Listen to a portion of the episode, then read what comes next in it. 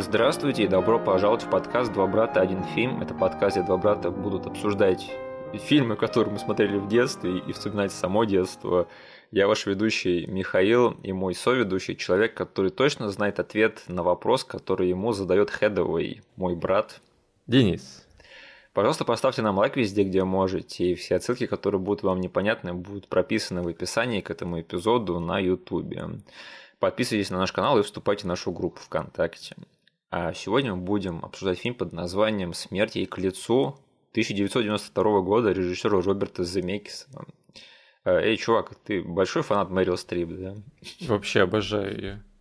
Забавно, да, что это легендарная актриса там с миллионом Оскаров и еще с большим количеством номинаций на него, но для меня она навсегда в первую очередь запомнится как поехавшая Мэдалин, да, у которой башка задом наперед, и она бегает и стреляет в Голди Хоум.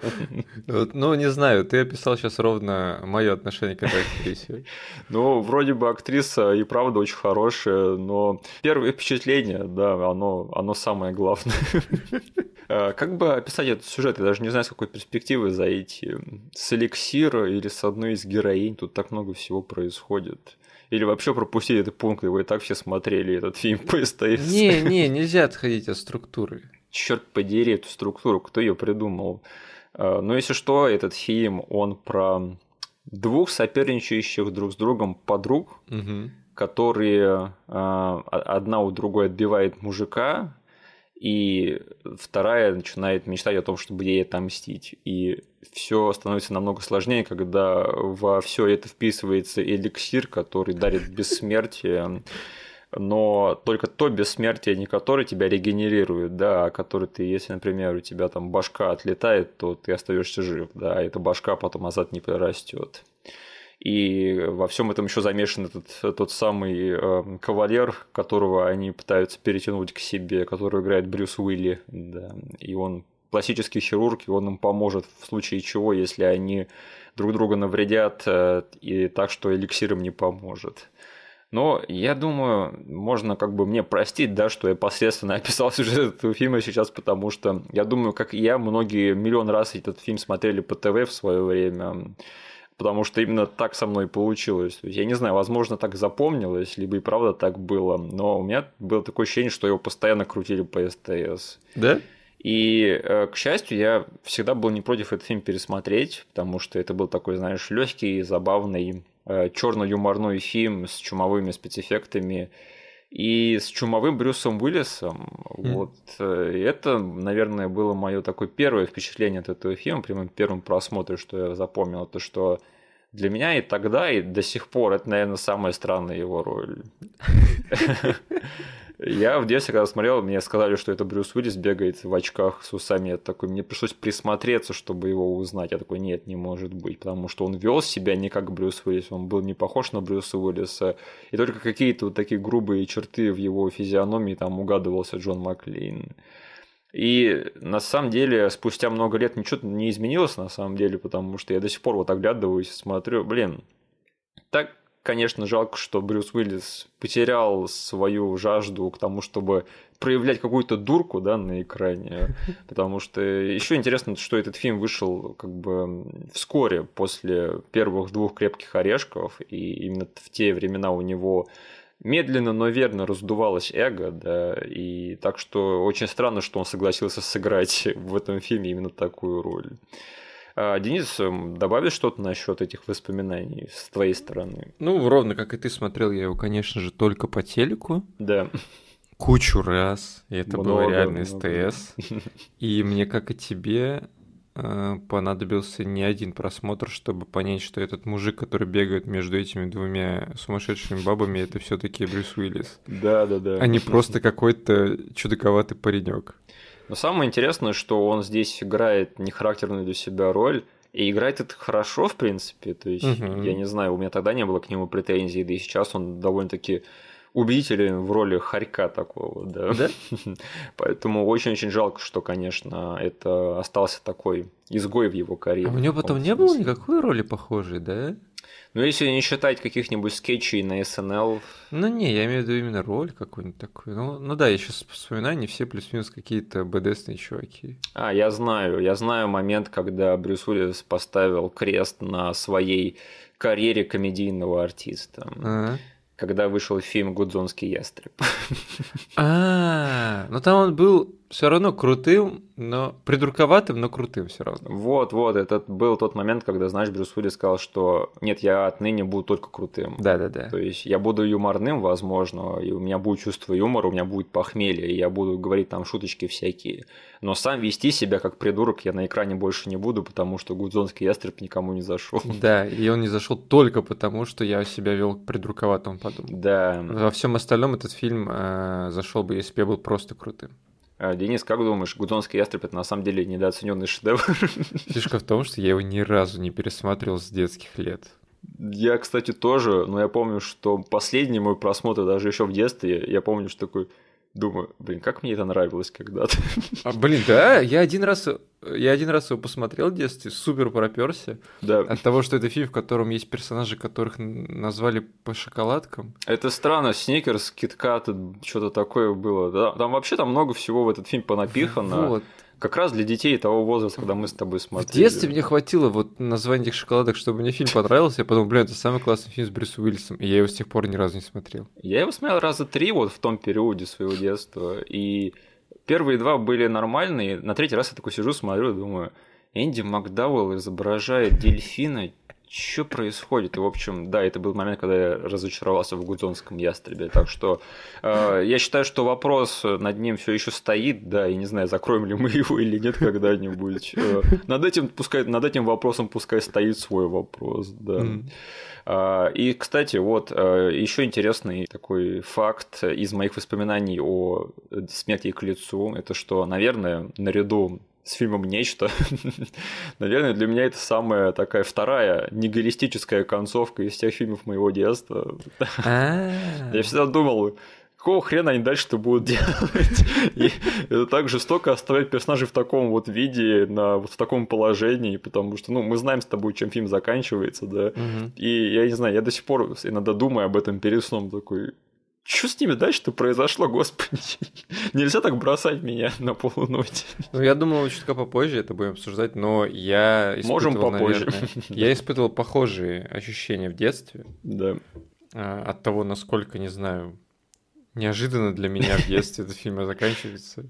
Да, да, да. Потому что я думал, ну хоть что-нибудь покажите, я не оставляйте, пожалуйста, меня наедине с этими мыслями сейчас в моем возрасте. Ну, потому что это была такая нестандартная концовка для фильмов, которые мы в детстве смотрели. То есть, ну, большинство этих фильмов заканчивались традиционно, да, там были какие-то финальные ответы. А тут вот, пожалуйста, они будут валяться там угу. по частям возле похоронного бюро. Что с ним дальше будет, я вообще не могу себе представить. Денис, э, «Смятие к лицу» снял наш человек Роберт Земекис, Бобби, Бобби Земекис, да. Да? Человек, не нуждающийся в представлении. Знаешь, я на самом деле вот сейчас после пересмотра как-то задумался и понял, что на самом деле это одновременно очень-очень Земекисовское кино, и в то же время оно не похоже ни на один его другой фильм, не так ли? Э, если бы не знаю, внезапно мне отшибло памяти, мне кто-то сказал, что знаешь этот фильм «Смерть к лицу» снял Земекис, угу. я бы сначала сказал, ну да, а потом сказал, да ну. Вот именно. Потому что э, очень похоже, да, э, по впечатлению у меня, потому что как только фильм начинается, и там, типа, показывают режиссера, я такой, ну, блин, да, чел, этот фильм вписывается в твою э, фильмографию. Но потом ты сидишь такой, думаешь, а куда ее там поставить, блин? Куда этот фильм влепить, э, он похож на этот, похож на тот, я понимаю, что э, реально лучше, наверное, не описать. Это идеальный фильм, чтобы его снял Земекис, но не идеальный фильм, чтобы его снял Земекис. Ну вот да, это очень интересное сочетание, потому что, с одной стороны, это очень кино в его стиле, потому что тут явно его э, зацепила вот вся эта это мешанина со спецэффектами, да, то есть ему хотелось поиграться. Ну, с, с челленджем я бы, наверное, сказал, да, то есть потому что, ну, это все еще начало 90-х, да. И любые такие концепты уже на стадии сценария, они прям выглядят красным флагом таким. Это будет геморройно снять. Но были там люди в ту эпоху, которых, наоборот, э, такие вещи только привлекали. Так а это вся фишка Замекиса, то есть это всегда было главной движущей силой всего его, его карьеры, потому что вот э, ты посмотри, какие фильмы он снимал, да, «Назад в будущее», «Кролик Роджер», Форест Гам, где там была вот геморройная вот эта вот съемка совмещения да. со знаменитостями, потом его 3D-шные фильмы, то есть его всегда двигало вот именно вот это вот состязание с самим собой, с технологиями, которые были на тот момент, чтобы показывать зрителям то, чего они раньше не видели. И именно поэтому в последние лет 15 его карьера пребывает в не очень хорошем состоянии, да, потому что не было ничего радикально нового в этом всем сказано, да. Поэтому в те времена вот этот вот золотой первый ран его карьеры, да, где-то там до начала нулевых, то есть когда он еще снимал то, чем можно было удивить зрителям, то это вот все это «Назад в будущее», «Смерть ей к лицу», «Форест Гамп», «Изгой». Вот это все именно э, породилось именно его, из его желаний как-то расширять киноязык с помощью технологий. Угу. В этом плане «Смерть ей к лицу» это очень-очень фильм в его стиле. Но с другой стороны, когда ты смотришь на его содержание, ты понимаешь, что это, наверное, самый циничный фильм, что он снял. Потому что вот ты вспомни все остальные картины, которые я сейчас перечислил, да, они же все просто дико сентиментальные и полные надежды. А этот фильм это по сути черный анекдот такой, где все персонажи ужасные люди, и все они получают по заслугам в конце концов, и мало кто остается счастлив. Я не знаю, э, буду ли я первым человеком, который это скажет, и, но насколько банально это будет звучать, но не знаю. Мне кажется порой, что этот фильм снимал не Земекиса Бортон, да. Потому что фильм реально как будто бы... Его начало точно происходит в Готэм-Сити, и там вот э, Э, когда люди выходили из концерта Медлен, да? Там как будто бы вот matte painting в Готэм Сити стоит. Там как будто бы эти родители Брюса Уэйна вышли с этого спектакля и сказали, мне нужно напиться, и пошли в аллею, их там убили. Я там посмотрел на Мэдлин, да, мне хочется помереть. Но это правда бросается в глаза, если об этом чуть-чуть задуматься, потому что фильм для Земекиса все-таки не характерный, на мой личный взгляд. И опять же, в том плане, что он рассказал такую, по сути, черную сказку в этом фильме, чего он больше, по-моему, не делал. У него немножечко. Вот угу. самая малость цинизма и желание как бы выступить нестандартно на сентиментальном э, поприще было и прослеживалось, наверное, в кролике Роджере для меня, когда он немного заигрывал все-таки с злодеем, да? Да. И делал его, ну, как бы, если он творил какую-то дичь, он реально дичь творил, там, убивал мультяшек прям крупным планом, потом превратился сам в какого-то крипа полнейшего. Или в «Назад в будущее», когда там в начале фильма приезжают террористы и расстреливают из Калашникова Дока Брауна. Это правда было в том фильме же? Вот. Но во всем остальном, да, типа все фильмы заканчивались довольно таким э, радужно да. Э, и светло, да. Ну, э, может быть, конечно, мы судим о человеке по его работам, и не совсем, наверное, справедливо, потому что, если что, у Замекиса, как ты и сказал, у него есть другая сторона, да, которая проявлялась во всех вот этих вот моментах, например, как в «Кролике Роджере», да, потому что вот еще одна параллель, которую я заметил, которую я раньше не, не проводил, да, и которая сейчас всплыла в research е, это что э, Роберт Земекис, он же у нас создатель и главный продюсер сериала «Байки из склепа». Да, это верно. В чем-то сериал очень похожий в тоне с этим фильмом «Смерть ей к лицу», не так ли? Да. То есть я, как человек, который смотрел все серии «Байк из склепа», я готов подтвердить, что сюжет «Смерти ей к лицу» он легко бы вписался вот в формат того сериала, потому что тут супружеские интриги, да, измены, кто-то кого-то убивает, кто-то возвращается с того света. Персонажи-засранцы, за которых не хочется да. болеть.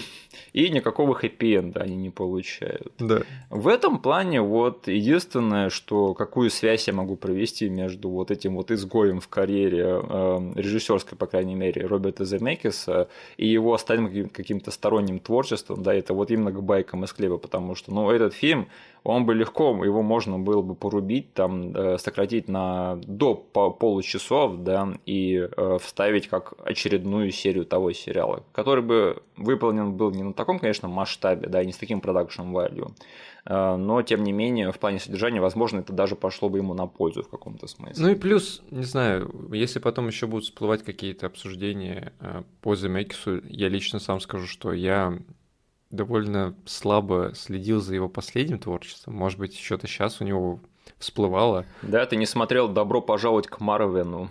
Не смотрел, не смотрел прогулку, экипаж, вот эту всю штуку не смотрел, поэтому ничего не могу сказать, чем он сейчас занимается, к сожалению. Денис, я не могу поверить, что ты пропустил ремейк «Ведьм» с Энн. Его тоже, кстати, не смотрел, да. Как ты мог? Да, может быть, там Земекис удивил, да, всех каким-то новым технологическим открытием. Стоп, стоп, стоп. Я сделал дичайшую догадку, что последний фильм Земекиса, который ты смотрел, это был Беовульф с Рэем Уинстоном. Неплохо, неплохо, да. Че, серьезно? И ты да, 2007 не... год. Nice тот странный, странный фильм, мультфильм, да, со странными людьми, но со зрелищной сценой с драконом, как она мне запомнилась, извините, я ни разу не пересматривал Беовульф. Даже в кино ходил. Да, я тоже в кино ходил. Ты, видимо, не соврал, ты и правда не следил за его творчеством от слова совсем. На самом деле, я бы не сказал, что ты там пропустил что-то сильно выдающееся. Наверное, кроме третьего акта фильма «Прогулка». Да. Вот. Mm-hmm. Ради этого можно было бы посмотреть, да. Все остальное, ну, экипаж вроде бы был неплохой фильм на один раз. Все остальное, ну, как-то так. А еще интересно, что этот фильм написали э, «Смерти к лицу», а не экипаж. Его написали э, два товарища, Мартин Донован и Дэвид Кеп. А кто такой Мартин Донован, я не знаю, да, а вот Дэвид Кеп интересный товарищ. И я когда увидел его имя в титрах, я такой, ну да, логично, он был в те времена востребован. А, но потом я понял, что это сценарий раннего периода карьеры Дэвида Кепа. То есть, э, если бы, скажем, этот сценарий купили после парка юрского периода, да, я бы еще как бы не стал задавать вопросы. Угу. Но тот факт, что этот сценарий купили для производства еще в те времена, когда он как бы не был сценаристом с первоклассной репутацией, меня поражает, да, потому что это очень странный фильм, это очень странный сценарий. И, наверное, я рад все-таки, что Замекис пошел на этот риск, потому что угу. это все-таки для большого бюджета и для такого калибра звезд, которые в нем замешаны. Блин, офигеть, челы послужный список. Тайное окно с Джонни Деппом. Да, да вообще. Не-не-не, Дэвид Кэп, он довольно-таки знаковый товарищ, так сказать. Он много чего написал, много чего снял, и, по-моему, даже до сих пор активничает где-то, а если я ничего не путаю. Ну, у него есть работы в процессе.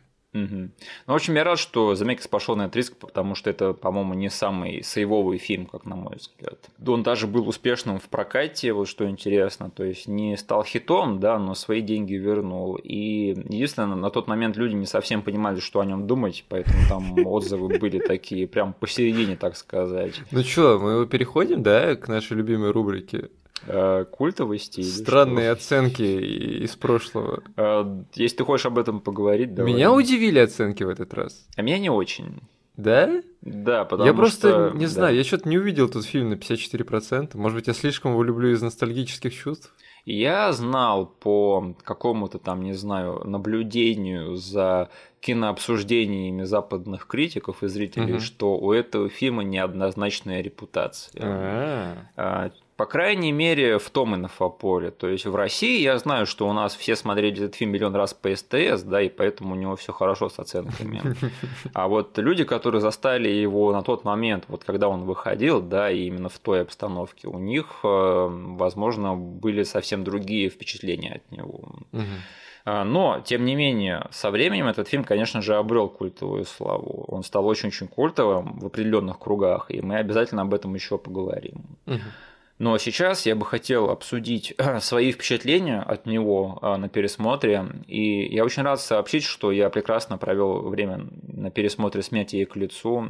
И самое главное, наверное, что я сейчас э, для себя подчеркнул, это что слава богу, что вот те многие моменты, которые смешили меня в детстве в этом фильме, они меня смешат до сих пор. А то у меня бывает такое, что как бы пересматриваю фильмы, которые я считал смешными, да, и смеюсь над некоторыми моментами на автомате, так сказать. Но нет, тут моменты, которые были для меня смешными в детстве, я над ними реально сейчас поржал прямо как в первый раз. Угу. Например, когда там вот э, Изабелла Рассерини режет палец Мэрил Стрип, да, чтобы капнуть ей э, эликсира, и как она орет в этот момент. Я помню, что я в детстве ржал над этим моментом, и сейчас я такой, блин, а Мэрил Стрип тут очень смешно отыграл. Да, ну и тот момент, когда Голди Хоун, да, который играет Хелен, она рассказывает Брюсу Уиллису план по убийству э, Мэдалин, да, и как снят вот этот вот флеш-форвард, да, потому что они там показывают, мы немножечко подольем ей алкоголя в машину, и там миллион бутылок у нее валяется под ногами. Я не знаю почему, но мне в детстве казалось это дико чудаковатым, и сейчас я тоже посмеялся. Для меня весь этот кусок, где она рассказывает об их сумасшедшем плане, да, это такой, не знаю, ранний Эдгар Райт, знаешь, вот с этими его нарезками. Да, да, да. Когда какая-то дичь происходит. Или, а, это еще, э, ну, э, ранний тот кусок из Человека-муравья, когда он рассказывал, что мы будем делать тоже. Истории Луиса, да, офигительные. Да, да, да. Ну, когда ты рассказываешь что-то, как бы преувеличивая, да, и это отображается еще на экране. А, Денис, я так понимаю, ты тоже сейчас, в принципе, насладился этим фильмом, да? Да, причем, э, наверное, я дольше тебя его не смотрел. Угу. Не могу сказать, что я его подзабыл, все-таки он слишком сильно впечатан у меня в памяти. Этот фильм слишком легкий, чтобы его забыть. Да, он был довольно простой, и там событий-то, господи, на самом деле не так уж и много. Да. Э, то есть там э, завязка, потом встречи через кучу лет, э, выпиваем эликсир, понимаем, что мы в какой-то заднице, и нам нужен Брюс Уиллис. Да, убиваем друг друга и понимаем, что нам нужен Брюс Уиллис. Да. Брюс Уиллис не хочет принимать эликсир, сбегает и концовку. Да. Вот. Поэтому э, я на самом деле, как, и ты, смеялся ровно над всеми моментами, которые в детстве меня смешили, но каким-то образом я еще дополнительным слоем шуток для себя этот просмотр э, приправил, потому что многие моменты в детстве я то ли не понимал, то ли не хотел замечать. Не знаю, э, там сейчас сразу, э, пока далеко не убежали, добавлю, например, Э, в детстве я не смеялся, в этот раз э, хорошенько так хихикнул на моменте, когда э, та же Изабелла Расселини... 38 лет? Промоутит свой эликсир и говорит, угадайте, сколько мне лет. И Мэрил Стрип говорит, 38. И, господи, Изабелла Расселин такое лицо делает просто, когда она понимает, что какого хрена. Я в детстве это точно мимо меня пролетало, потому что я тогда не понимал, как женщина может отнестись к такому комментарию насчет ее внешности, особенно в позиции Изабеллы Расселини в этом фильме. Но он такую рожу корчит. Я реально в голос засмеялся на этом 38 лет, отлично. Притом, это такой, знаешь, мимолетный, да, момент получается. Mm-hmm. Он вот э, раз стрельнула на взглядом, и сцена дальше пошла. Потому что на самом деле э, Вся суть этой сцены в том, что как бы надо продать ей этот эликсир, она его выпьет, и нужно ее уговорить. Но там вот буквально небольшая такая юморная кочка, которая тебя заставила смеяться и утянула все внимание на себя. Да. Короче, фильм на самом деле полон таких моментов, э, которые я для себя сейчас тоже переоткрывал. И был, не знаю, наверное, приятно в какой-то степени удивлен, что этот фильм, слава богу, все-таки для меня не выступил внезапно на этом перепросмотре фильм на 54% на томатах. Ну, я реально немножечко испугался, когда зашел перед просмотром этого фильма на его страницу, подумал, о, господи, неужели это будет тот опять случай, когда мы с Мишей обосрем всеми любимый фильм в России? Э, да нет, просто в свое время люди не совсем были готовы к такому накалу дуристики, потому что... Да, то есть я могу представить, как э, мужики в то время шли э, на фильм с Брюсом Уиллисом на постере. И такие, какого черта Маклейн? Какого черта Маклейн, да, yippee-ki-yay motherfucker. Да. Кстати, Изабелле Росселлини на тот момент, по-моему, было 39 или 40 да, лет 39. на момент съемок. Вот это забавно, да. А, что она убедительно отыграла, что ее оскорбляет эта дата. А, на самом деле, тут надо сказать, что что все-таки этот фильм был немножечко впереди своего времени, как бы там ни было, потому что вот такая циничность для начала 90-х, как бы люди не совсем были к ней готовы, да, то есть mm-hmm. тогда еще не вышли ни фильмы там братьев Коэнов, ни фильмы Тарантино, все это было в зачатке очень сильно. А это люди отходили только от 80-х, да, а мы знаем, какие фильмы снимались в 80-х в Америке. Это вот те же самые фильмы, что Роберт Земекис снимал в 80-х в Америке. Угу. Такие все сентиментальные, полные надежды, детства, ностальгии. Детишки ездят на велосипедах и так далее и тому подобное. Да. Поэтому что вот такой режиссер там вскоре после кролика Роджера снимает вот такое, ну, конечно же, люди скривились немножечко. Угу. Сейчас это, конечно, все как-то сгладилось, поэтому этот фильм можно оценить по достоинству уже как бы без предрассудков каких-то.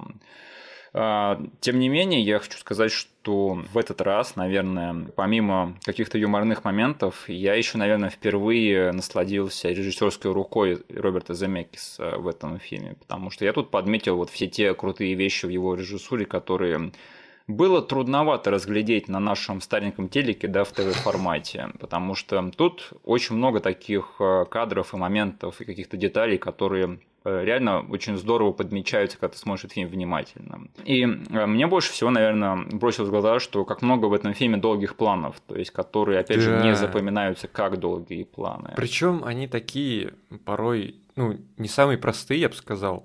То есть там камера с краном летает довольно-таки замудренно. Да, да они не запоминаются как долгие планы, потому что в них постоянно что-то происходит. Да. да. То есть ты это замечаешь только если пристально в это присмотришься. Мне, например, запомнился вот момент, который я бы точно не отметил раньше, например, когда смотрел этот фильм в детстве, когда там вот в самом начале фильма, сразу после того, как они э, сходили вот на этот мюзикл с э, Мэрил Стрип, да, угу. и Голди Хоун только начинает ревновать своего мужа, то есть он еще не ушел к ней. Угу. И там есть такой кадр, где Голди Хоун держит тряпку в руках. Да. да. И крупный план на нее, на вот эту тряпку на ее руки. И раз эта камера отъезжает, а там общий план Голди Хоун, который, который сидит на диване.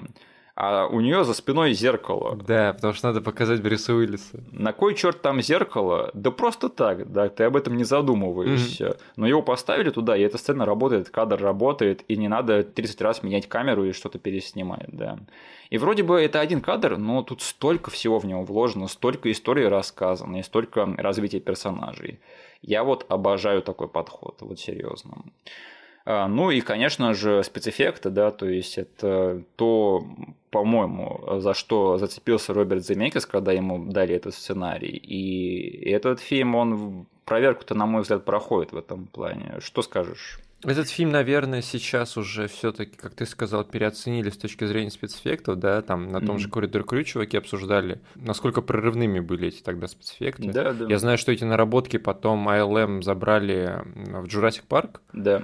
То есть, э, потому что что-то явно там они новое замутили для того, чтобы э, провернуть все эти трюки в этом фильме. Они первые, кто создавал э, в цифре, э, воссоздавал, точнее, человеческую кожу. Угу. Вот что интересно. То есть они первые задались целью, давайте мы нарисуем что-то похожее на человеческую кожу, потому что ее воспроизвести в цифре, то есть ее до сих пор трудно, да, угу. а тогда это я уже думать об этом не хочу даже.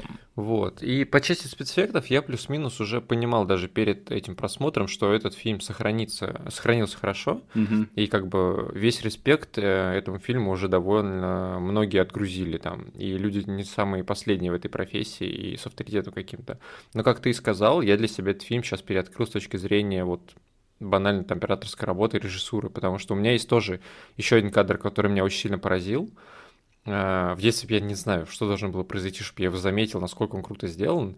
Это сцена тоже в начале и тоже с зеркалом. То есть, на самом деле, тут много э, зеркалами творится магии, да. вот, но тут есть э, кадр, который начинается после 7 лет э, после завязки, да? Да. И нам показывают э, то, как живет Брюс Уиллис в новой семье. И там вот Мэрил Стрип просыпается, типа.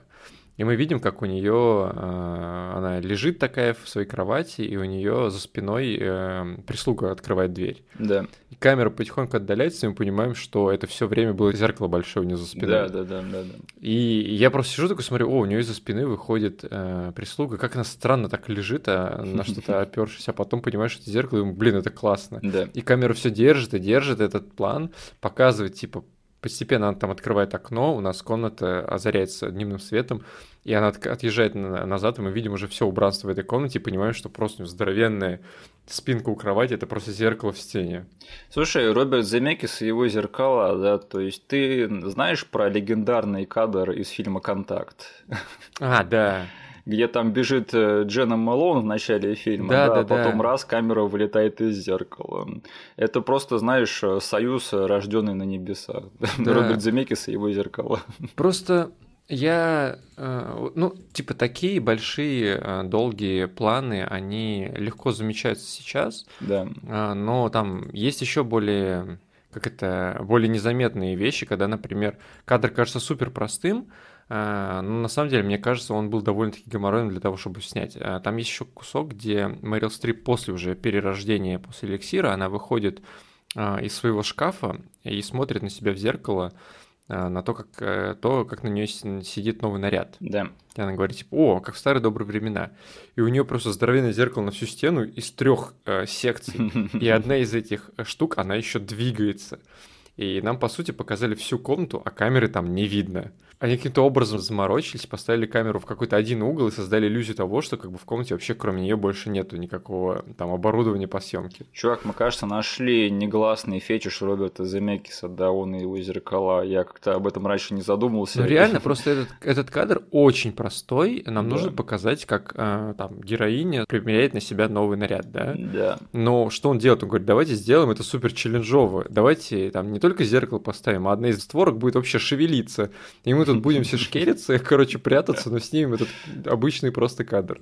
Э, Мэрил Стрип, кстати, говорила потом, что она возненавидела съемки в этом фильме, да, потому что тут было очень-очень много технических загогулин в процессе этого съемки этого фильма. Mm-hmm. И она говорила, что я больше никогда не буду сниматься в фильмах со спецэффектами, да.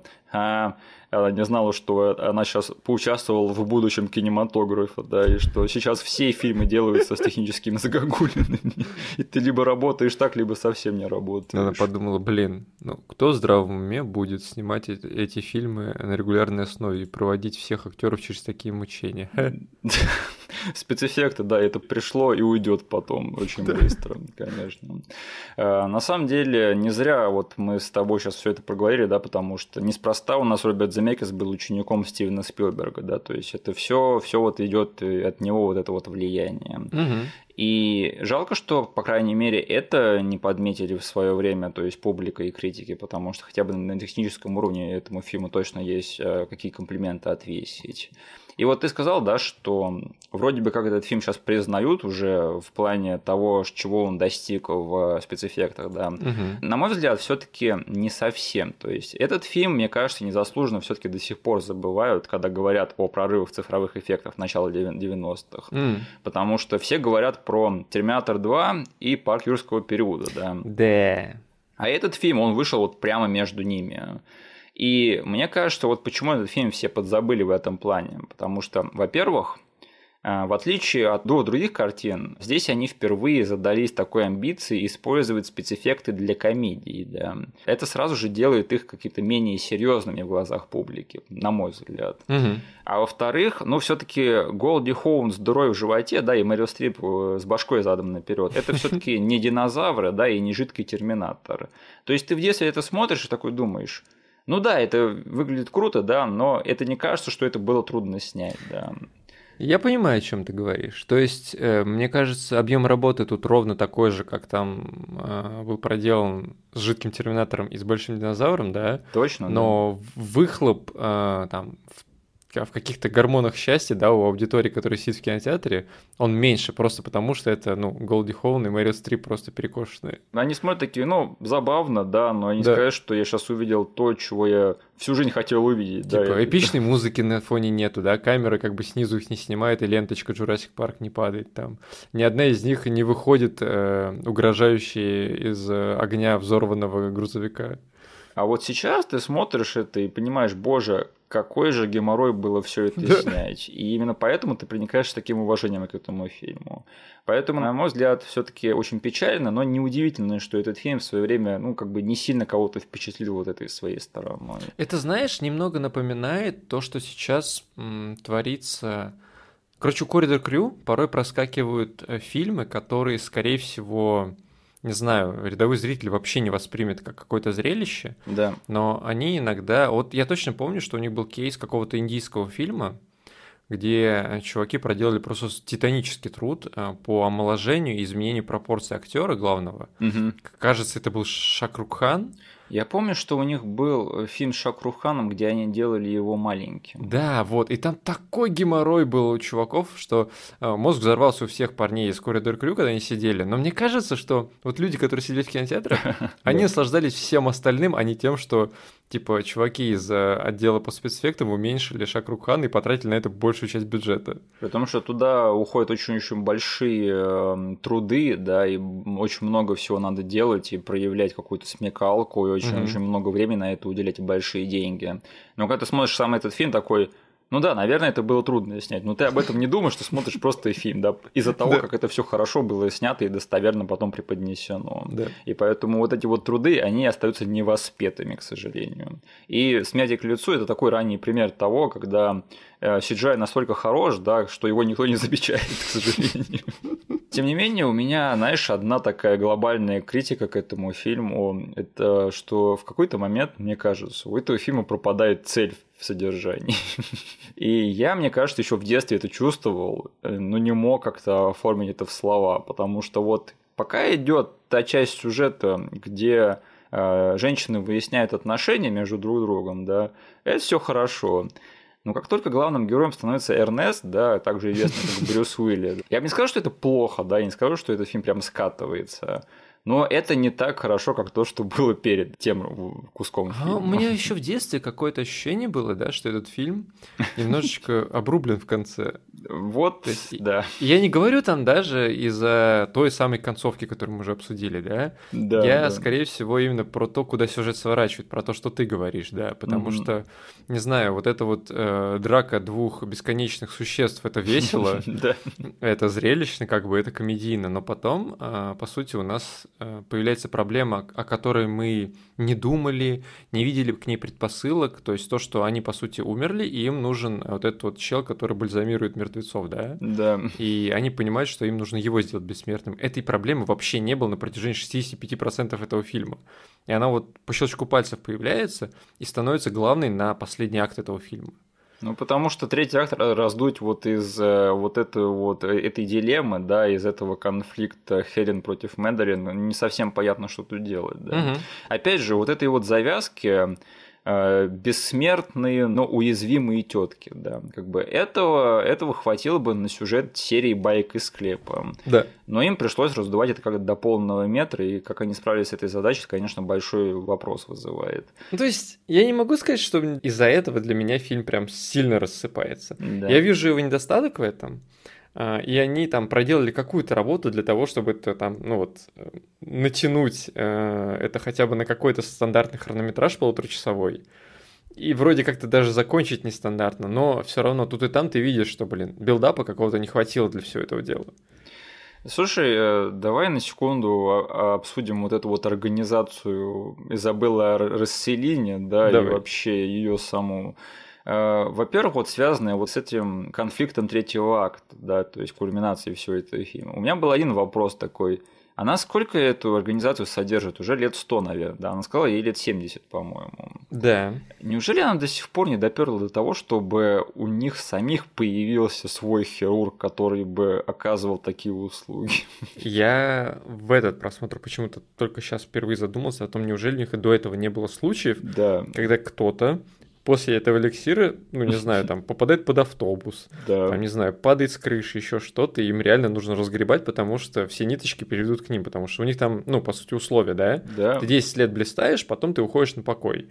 Что, никто за эти 10 лет серьезно себе не навредил и э, не пришлось искать какого-то Эрнеста в кавычках, да? Да. Чтобы помочь. Немножечко странновато звучит. Может быть, это реально первый случай, когда они с этим столкнулись, да, и этот фильм это история того, как они э, понимают, что, а, нам нужен в организации свой хирург, да, у нас есть один под рукой, но он отказывается принимать эликсир. Ну, кстати, вот это немножечко играет на руку вот твоему м, прочтению сюжета, то, что она была на самом деле сильно заинтересован в том, чтобы ему пропиарить этот эликсир. Да. На уровне с э, Мэдалин и Хелен.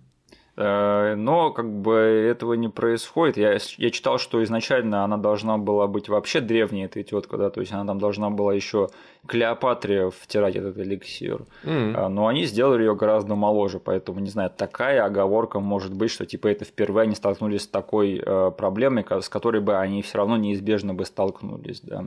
Либо да. все городские легенды про ходячих мертвецов и призраков случались только из-за того, что кто-то, выпив эликсир, умирал.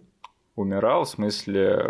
Ну, в смысле, он э, как-то не следил за собой, угу. а. становился каким-нибудь э, зомбаком, ходил там по району, скрываясь, и все думали, блин, там какой-то бабайка ходит. Ну, просто это странно, что она сама об этом не задумывается, угу. да, то есть она явно с ней рано или поздно что-то случится. Господи, я все время там могу себе палец порезать какой-нибудь или что-то такое, да. Да. И у нее только сейчас стоит такая проблема. А, ты, кстати, заметил, э, сколько у нее интересных гостей было на вечеринке? Да. А, кого из знаменитостей заметил там? Там был Элвис точно, там была Мерлин Монро. Да. Кто-то еще был. Сейчас, На подожди. выходе там был Джеймс Дин, я точно его увидел. Уорхол там был? кажется. Ворхол был, да. Единственное, мне пришлось гуглить э, отсылку на когда Мэрил Стрип и Изабелла Расселини только-только общаются насчет этой штуки, да. и она говорит, что моя клиентка сказала как-то оставить ее наедине или одну. Да, да, да. Вот. И она сказала, о, та самая. я не понял этой отсылки. Э, это, короче, отсылка на актрису Голливуда, очень э, как-то олдскульную. Грета Гарбо. Да, вот, на нее. Это mm-hmm. мне пришлось гуглить. Ну, я не настолько подкован в истории древнего Голливуда. Я тоже, я не знал, кто это такая. Да, я нашел нарезку на Ютубе, где э, Грета Гарбо во всех своих фильмах говорит эту фразу. Угу. И э, в сцене там с бассейном промелькнул Джим Моррисон, он там в компании А-а-а. женщины какой-то стоял, да. Ну и Джеймс Дин на выходе был, такой оглянулся еще в своем стильном прищуре, да. Угу. А, и еще у меня была такая мысль, э, сейчас на пересмотре в детстве, я вот, э, особенно в детстве, я об этом думал, когда я смотрел, и сейчас, конечно, зафиналил для себя этот вопрос. Я когда смотрел вот на Изабеллу Расселини в этом фильме, я такой думал, на ней сейчас одето то, что я думаю. То есть ничего и только бусы. Как мне вообще позволяли это смотреть?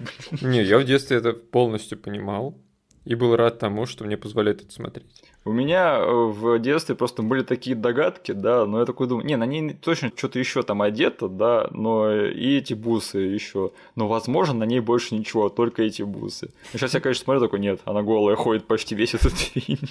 Ну, в общем, возвращаясь к обсуждению э, вообще глобально сюжета этого фильма, да, то мне показалось, что вот первые две трети этого фильма это такая э, добротная сатира, да, где там безумные персонажи творят дичь ради вечной красоты.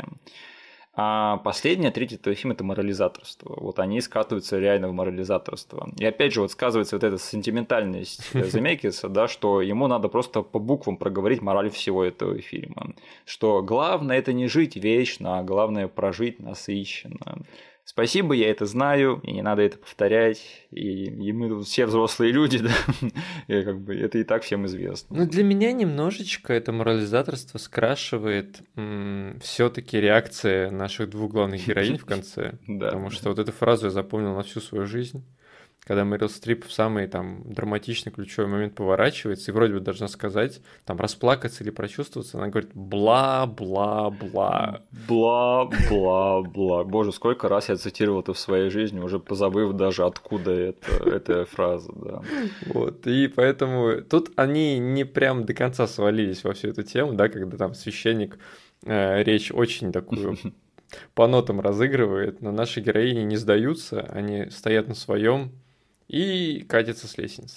Но в этом проблема, да, что вот э, этот циничный настрой, ты, в принципе, его выкупаешь, э, пока да. смотришь этот фильм. Но в какой-то момент тебя просят искренне сопереживать Брюсу Уиллису, искренне да. верить в то, что он говорит, и прочувствовать все это, и это как-то не совсем срабатывает, по крайней мере, для меня.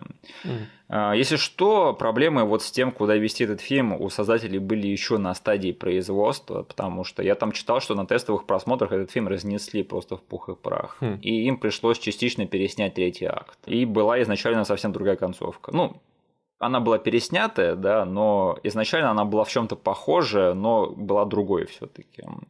А, там изначально, значит, персонаж Брюса Уиллиса, он фабриковал свою смерть и убегал с какой-то барменшей, которая играла Трейси Ульман, которую вырезали из этого фильма. И типа его вот эти подруги, его жена и ее подруга, они думали, что он мертвый. Он не хотел принимать эликсир, там тоже был э, завязано на этом. И в итоге там тоже показывали через много лет спустя их, как они отдыхают во Франции или в Италии где-то, в Европе, в общем. Тоже старые, тоже разваливающиеся. И они видят, что Брюс Уиллис там старый со своей женой отдыхают на в отпуске. И они видят его и отправляются следить за ним. И на этом фильм заканчивался. Блин, звучит какой-то бред.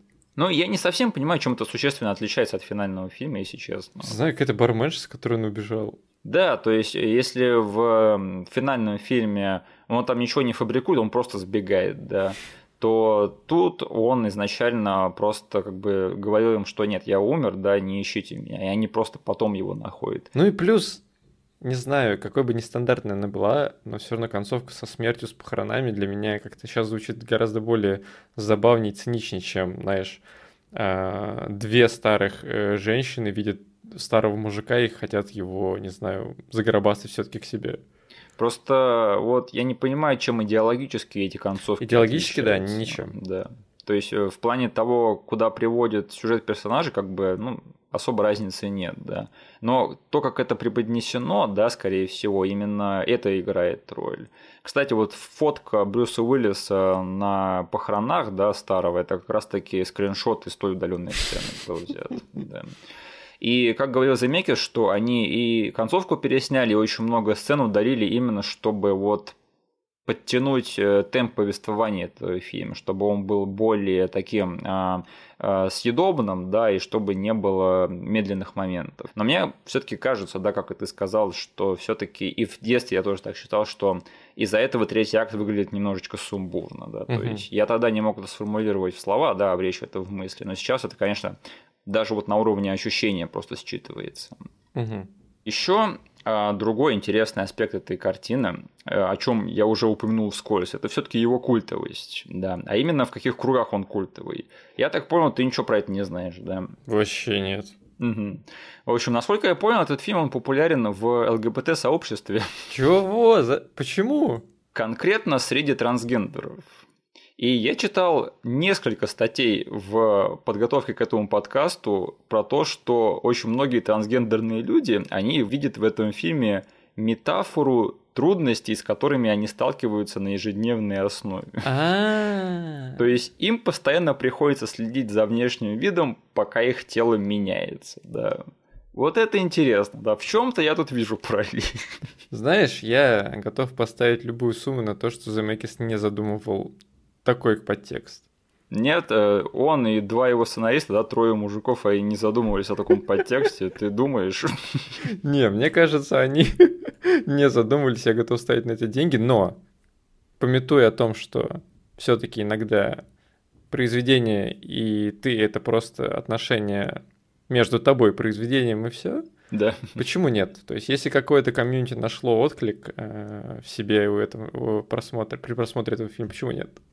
Да, я согласен, потому что вот мейнстримная публика как-то она до сих пор, ну, как-то не знаю, ну, судя по оценкам, ровно относится к этому фильму, равнодушно. Угу. Но вот именно комьюнити любителей кино среди ЛГБТ-сообщества угу. и среди женской аудитории, вот они этот фильм пронесли до сих пор, как бы именно благодаря ним он считается культовым. Угу. Так что вот это вот черно-юморная странная дичь, которая творится в этом фильме, она такая строго на именно вот на эту женскую аудиторию ориентирована. Угу. Я знаешь, я вот перед этим подкастом мне пришла почему-то такая мысль в голову, что этот фильм это такая чистая женская версия руки убийцы, мне кажется э, минус э, слэшер компонент, да, но по тону и по накалу дуристики, который творится, это рука убийца для женщин. Потому что если рука убийца это была снята для лентяев, э, которые любят Offspring, да, то этот фильм снят для геев, трансгендеров, лесбиянок и женщин. Плюс, наверное, мастерство режиссера, да? Это уже для нас с тобой кинозадротов, да, которые вглядываются в то, как фильм снят. Я просто, ты такой рука убийца, такой, господи, они просто, вот знаешь, по манере съемки, по труду вложенному, они... Я безумно люблю руку убийцу, да. Они просто на миллион тысяч световых лет друг от друга. Они на время друидов друг от друга. Просто я любой фильм готов услышать был в этом предложении, но не руку убийцу. Идеалистически я понял, о чем ты, но как бы я почему-то э, себя немножко переборол, потому что, господи, Земекис с его вот этой вот АЛМ, да, э, командой за этим фильмом, и рука убийцы. И этот Девон Сава такой сидит и этот, как там, Орегон, да? Мускатный орех и орегон. Что бы это ни значило, черт подери. Блин, я бы посмотрел эту версию «Руки убийцы».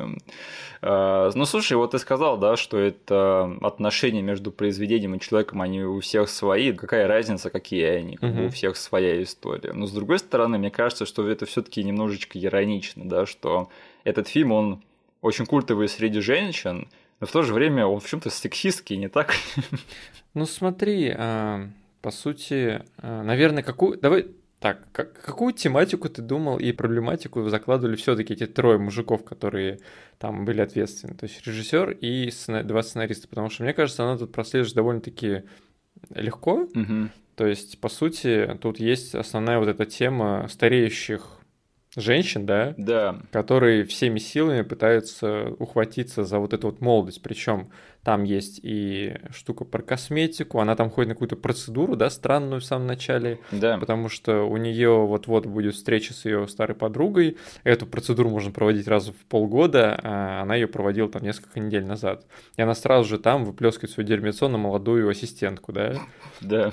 А, пластика, наряды, э, молодые типа ухажеры, которые дают немножко себя почувствовать молодым, когда ты с ним вместе, да, да. которые все-таки отдают предпочтение тоже молодому поколению. Все вот это вот на самом деле намекает довольно жирно на то, что мы тут рассказываем про вот этих вот женщин, которые типа увядают, но не хотят на самом деле и держатся всеми там модными, новомодными э, способами за свою молодость. Да. И типа идут слишком далеко во всем этом и как бы, ну, перешагивают эту черту, потому что выпивают какую-то дичь в каком-то странном месте, да, где Изабелла Расселини ходит голая, и у нее какие-то странные телохранители, блин, все. Фабио. Да. Вот, по сути, они идут слишком далеко в этом своем э, преследовании молодости, что потом по итогу им оборачивается очень плохо. Я не говорю, что в жизни не существует женщин, которые одержимы своей красотой и молодостью, да.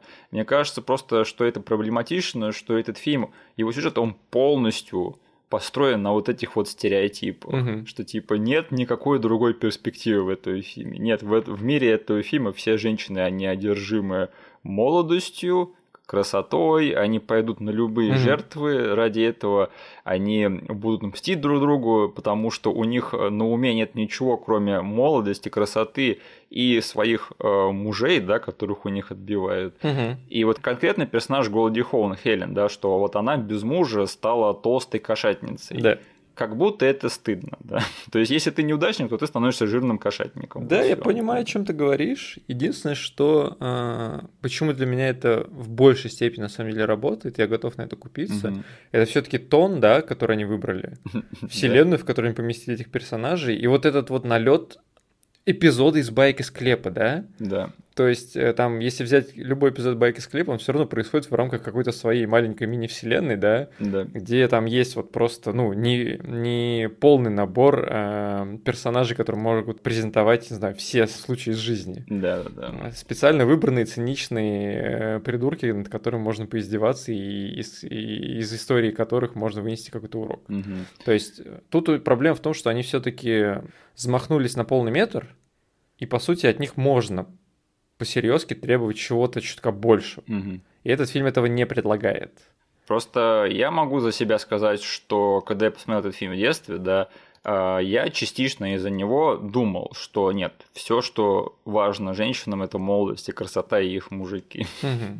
И как бы я потом узнал намного больше, да, о людях и о женщинах вообще, что оказалось это не совсем так, и все разные. Но этот фильм все-таки помог э, во мне зародить вот этот вот не совсем честный В стереотип. чем проблема? В том, что ты смотрел фильм, который не подходит тебе по возрастному рейтингу, Миша. Ну, да, 13 лет мне еще не было, да, потому что этот фильм PG-13, я не знаю, если бы я в в 13 лет его посмотрел, было бы что-нибудь по-другому, да, Не, Миша, мы с тобой в России живем, поэтому 16 16 плюс. Ладно, возможно и так, а, возможно эти рейтинги и не просто так существуют, черт подери. А то, блин, да, тебя, блин, чуть не сформировал фильм «Смерти к лицу» на всю жизнь вперед. О, хорошо, что этого не произошло. И мне кажется, что вот э, в этом фильме все-таки очень много таких вещей, которые кричат о том, что этот фильм все-таки написан в начале 90-х, во-первых, а во-вторых, двумя мужиками. Но это иронично, да, что все-таки потом его взяли этот фильм женщины, да, и как бы превратили его вообще в нечто совсем другое, не во что он был изначально задуман. Это здорово. Мгм. Потому что вот э, если у меня, например, есть личное отношение с этим фильмом, да, то что сейчас во мне как-то вызвало какую-то, какой-то отклик, да, какую-то, какую-то жизнь во мне, это что все таки для меня этот фильм это такой, такое исследование токсичной дружбы, потому что вот Хелен и Медлин, они, по сути, соперничали друг с другом на пустом месте, да, и сами виноваты во всех своих проблемах. Да. Вот это смешно, да. Именно за этим я и смотрю этот фильм, потому что вот женщины, которые причиняют друг другу бессмысленный вред в этом фильме, да, это именно за этим я этот фильм и смотрю. Мгм. Вот как-то так. А, Денис, скажи, есть какие-то отдельные моменты, которые ты бы хотел обсудить? Я не знаю, с детства запомнил этот момент. А, Он, наверное, как-то А, наверное, с первого просмотра засетапил вообще все, что будет происходить там ближайшие полтора часа на экране, и там, что я должен к этому относиться немножечко посерьезнее, потому что там необычная какая-то комедия, да, mm-hmm. она немножко с придурью, немножко мрачная. Это момент. Героиня Голди Хоун смотрит на то, как Мэрил Стрип душит э, в одном из фильмов. Там типа есть кусок, когда она такая а, уже а, после разрыва с Брюсом Уиллисом сидит дома, да, да, да, да. в окружении кучи кошек, и она там нарывается на телеке на отрывок из фильма, где снимается героиня Мерил Стрип. И она типа на repeat е играет эту сцену и очень маниакально это смотрит и радуется. Я это увидел в детстве, меня это как-то за disturb ило, потому что я еще не понял вообще, что происходит в этом фильме. И я подумал, блин, вот это странная, не знаю, странная сцена, но она каким-то образом меня заставила такая подумать о том, что окей, я хочу разобраться в этом тоне, э, в этом настроении, я хочу посмотреть дальше этот фильм но она, вот не знаю, одна из э, таких highlight ов для меня э, этого фильма, просто потому что она очень стрёмной мне в детстве показалась. Так а вся эта сцена это какая-то дурка одна, потому что там показ там Голди Хон в этом в э, толстом костюме, да, ходит да, да, да. Дик дикой локации с кошками, там жрет непонятно что. К ней ломятся кредиторы, чтобы ее выселять. Потом в них, в них завалится целый полицейский участок, наверное. Слушай, а вот этот фильм, который нас смотрит, там что, Майкл Кейн с ней в одном фильме с Мэрил Стрип? Я не знаю. Мне кажется, это был он, потому что там на секунду промелькнул он где-то. Окей. Ладно, неважно. Что-то еще? А, ну, э, самые смешные моменты ты еще в самом начале рассказал, блин. А, я обожаю на самом деле, как здесь по комедийным таймингам и перформансам а, все три лид-актера выступили, особенно, не знаю, ну, ценен сейчас ретроспективно Брюс Уиллис, конечно же. Да. Потому что он такого Уимпа играет здесь, вообще бегает, психует, не знаю, никогда его таким не видел. Э, очень э, расстроен, что он больше не вернулся к такому амплуа или еще к чему-то такому же, не знаю, очень диаметрально противоположен тому, за что мы его любим. Он здесь играет очень выпукло, конечно. Я не знал, что он... Я забыл, что он так может, да. Он, блин, реально может. То есть здесь... Не знаю, он все равно в своей тарелке. Да. И у меня вообще, вообще с этим проблем нет. Плюс я хотел тебя спросить, что за фигня творится? Ты помнишь сцены, когда э, Мэдалин сворачивает шею, и первым делом они едут в больницу. Да. Э, и там, типа, когда они заходят э, в фойе, там сидит чел, э, у которого кровоточат обе коленки. Э, я такой забыл. Блин, ладно, короче, э, просто потом отмотай как-нибудь. Э, я вообще не понял, к чему эта отсылка. Там сидит, типа, теннисист, у которого сломана ракетка, а, а. и у него просто здоровенные раны на каждой из коленок. Что это такое? Отсылка к какому-то случаю, может быть, к какому-то теннисисту. Но это, не знаю, слишком нестандартное изображение для того, чтобы вот так вот специфично вставить в фильм. Может, это в стиле Джо Данте, да, у которого там гремлинах там на фоне постоянно дуристика какая-то происходит. А, кстати, судя по тому, куда они прикладывают салфетки, у него еще и оба локтя э, стесаны. Извини, у меня ничего не попадалось это в research е такого. Блин, я не знаю, короче. Ну, еще один момент, который тоже в детстве мне сильно запомнился, потому что он здесь, не знаю, еще более страшным делает этот фильм. Это когда герой Брюса Уиллиса бежит в сторону морга, да. и ему навстречу летят три монашки. Они именно летят по воздуху, да. Это очень крипово выглядит. Я не знаю, блин, я как будто на секунду оказался в каком-то астрале. Э, да, я еще в детстве, ну, с детства запомнил этот момент и такой, да, это очень создает атмосферу, конечно, вот именно в этот сюжетный момент. Ой, я нашел этого теннисиста с двумя пробитыми коленами. Э, я не знаю, у меня вопросов не, точнее, у меня не появилось ответов, к сожалению. Только я больше вопросов. Я просто в детстве не замечал этот кадр, а сейчас я прям захотел стоп, э, поставить стоп и такой, что за бред происходит? Может быть, я должен знать это, может быть, это что-то должно значить, может, это отсылка на какое-то, не знаю, происшествие в фильме, но нет. Мне кажется, они просто создают э, хаос в этой сцене, да, и добавляют А-а-а. истерики персонажа, потому что сразу после этого Брюс Уиллис бежит и видит, что этот доктор, да, который прослушивал его жену, он сам умер.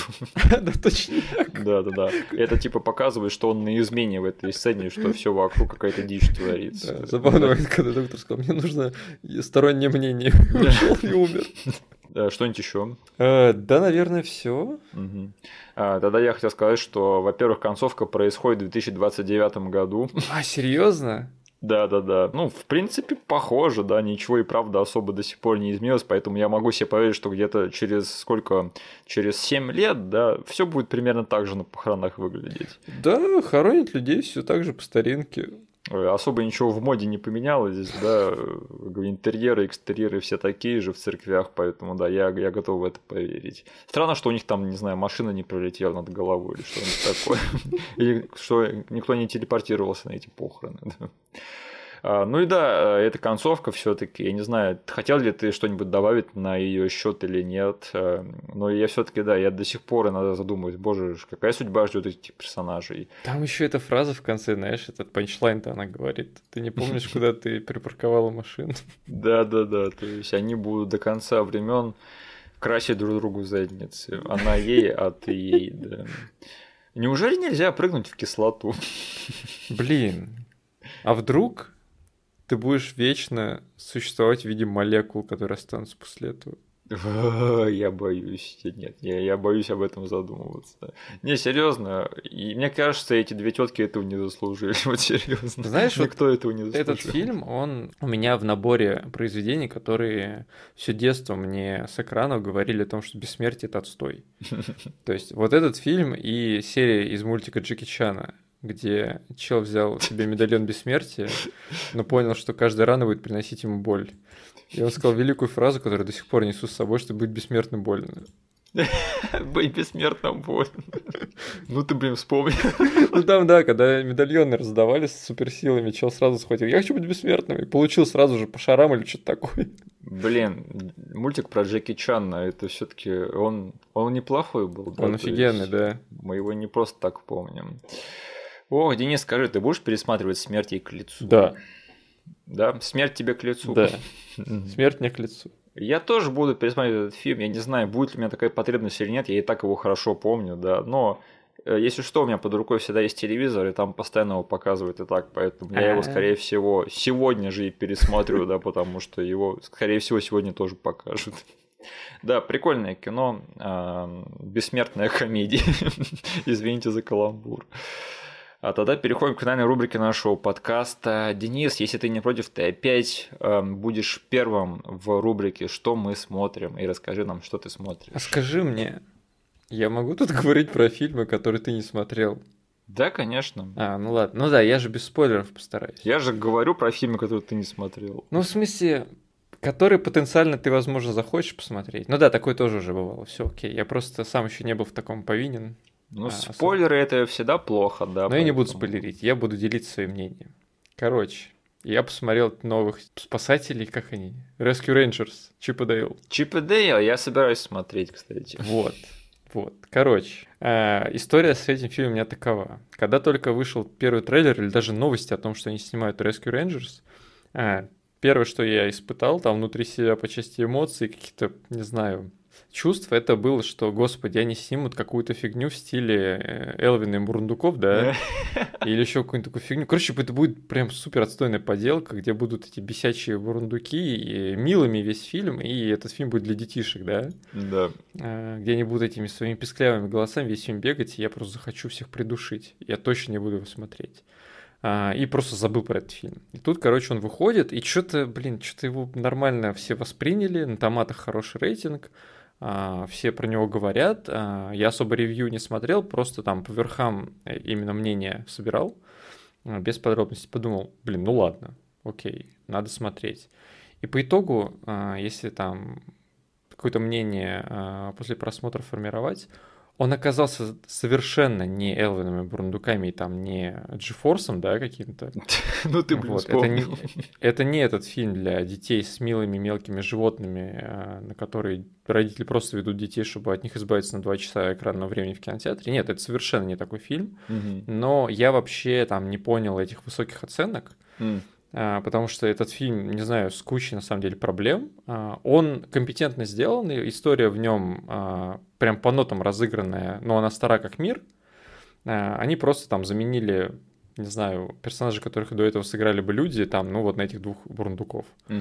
Вот, это там довольно неплохая неплохой ностальгический трип для многих людей, да, потому что там, ну, уже по всем новостным сайтам произошло, что, а, типа, эти адвокаты и юристы проделали большую работу, потому чтобы собрать кучу героев а, в этот мультик для того, ага. чтобы просто где-то засветить их. Да. И там у меня с этим тоже были большие проблемы, потому что не все камео здесь, не знаю, заслужены сюжетно, иногда они здесь только ради того, чтобы быть камео. Угу. Я не особо такое люблю. Вот. А, но где-то это сделано действительно прикольно. То есть это для меня это оказался фильм такой на крепкую шестерку. Угу. Типа я не особо пожалел, что его посмотрел, но это совершенно не те 80 плюс баллов на томатах. Ну, ну, может быть, там нереально, там, если посмотреть детальнее, то это 80% положительных рецензий, там все шестерку так и ставят, я как бы не углублялся. Угу. Но говорю, вот он буквально посерединке между классными э, рецензиями и моим э, мнением ниже плинтуса после трейлера приземлился. Короче, сильно я не пожалел, пересматривать не буду. Это просто супер, не знаю, лайтовый, э, ни о чемный на самом деле фильм про двух героев, которые никогда не были у меня любимыми мультипликационными героями в детстве. Зато любимыми игровыми, да.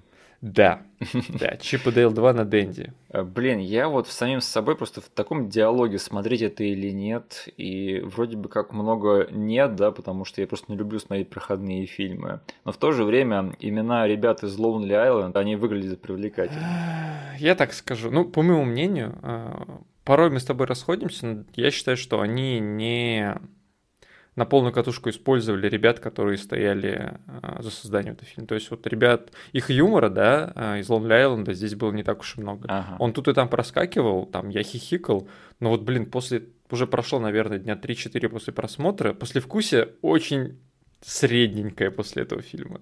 Знаешь, у меня этот фильм стоял вот э, в нормальном просмотре на очереди, но он потихонечку съезжает на один моих ночных просмотров, скорее всего. Вот, да. идеально будет посмотреть, как э, и в фоне, как ты сказал, типа, вот ты уже описывал в одном из подкастов да. свой вот этот вот вечерний слот. Да. Мне кажется, он идеально туда впишется. Вот реально тратить какое-то другое важное время на него, я не вижу смысла. Спасибо, Денис, ты закрыл для меня этот вопрос и спас мне, наверное, целый вечер, да, потому типа, что, да. Если кто-то совершенно не хочет этот фильм смотреть, просто найдите в интернете статью на все отсылки, увидите кадры и посмеетесь. 90% из этих отсылок, они там просто для того, чтобы маякнуть персонажем на экране, все.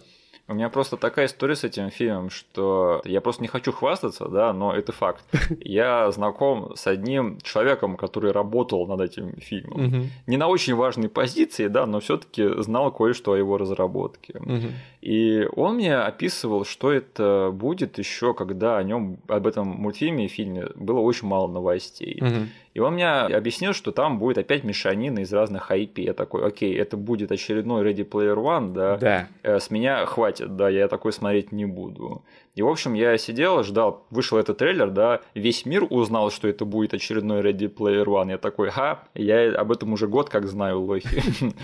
И, в общем, все плевались, я забыл об этом мультфильме, фильме и не следил за ним. Э, на днях вышли обзоры, я такой, о, отлично, я обожаю смотреть обзоры на плохие фильмы, которые я не буду смотреть. Открываю эти обзоры, и они оказываются положительными. Я такой, ладно, видимо, придется смотреть и сажать свою шляпу. И сейчас уже ты для меня зафиналил, что не надо смотреть этот фильм внимательно. Да? Он просто ок. И. Окей.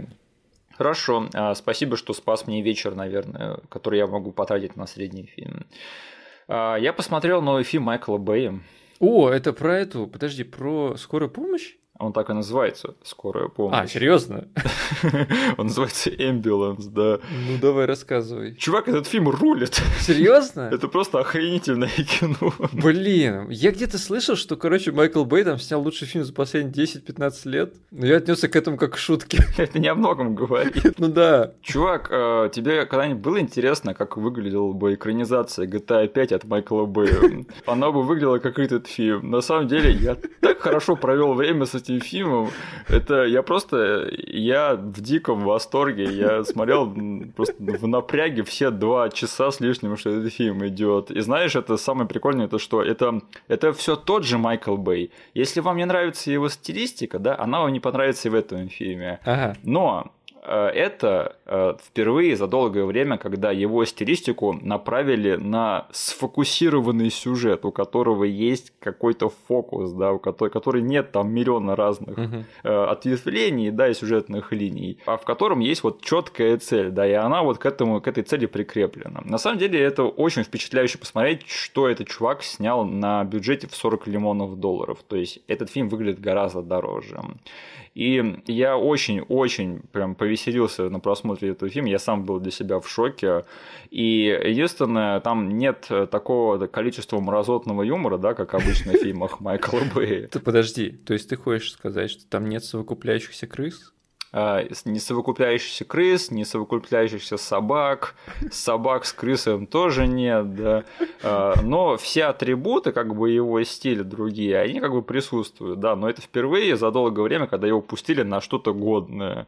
И там просто такая дуристика надо твориться в этом фильме, такая, такой градус крышесноса, что я просто я не мог этим не наслаждаться. И э, реально вот экранизация GTA 5 от Майкла Бэя э, с безумным Джейком Джилленхолом. Который да. выполняет миссию в скорой. Да, да.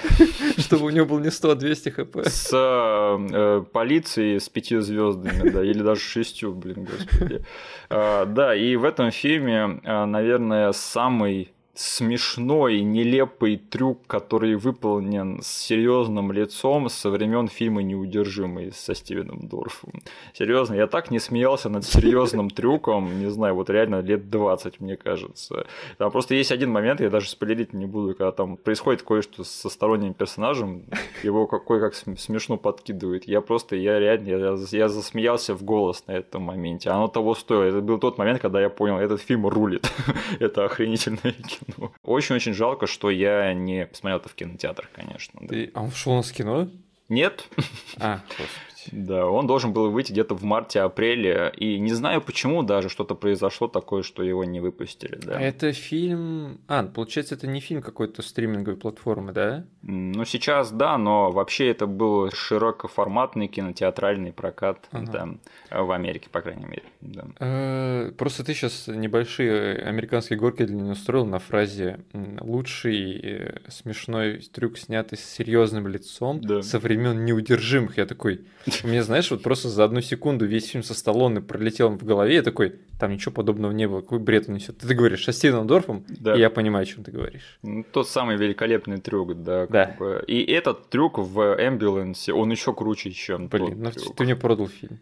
Не, серьезно, чувак, я думаю, тебе зайдет. Да я, блин, его буду смотреть, скорее всего, завтра или сегодня. Я тебе обещаю, ты, скорее всего, не пожалеешь.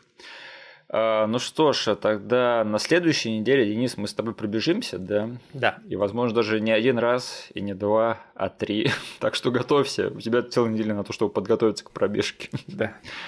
Спасибо, что нас послушали. Услышимся с вами на следующей неделе. Поставьте нам, пожалуйста, лайк везде, где можете. Все отсылки, которые будут вам непонятны, будут прописаны в описании к этому эпизоду на YouTube. Подписывайтесь на наш канал и вступайте в нашу группу ВКонтакте. До свидания. Всем пока.